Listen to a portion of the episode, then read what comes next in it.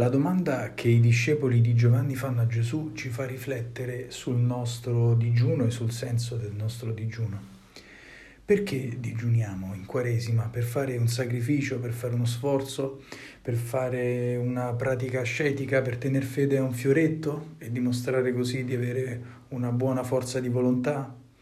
Dobbiamo sempre fare attenzione a non cadere in un atteggiamento di questo tipo, un atteggiamento pelagiano, per il quale ci convinciamo che è il nostro merito a salvarci.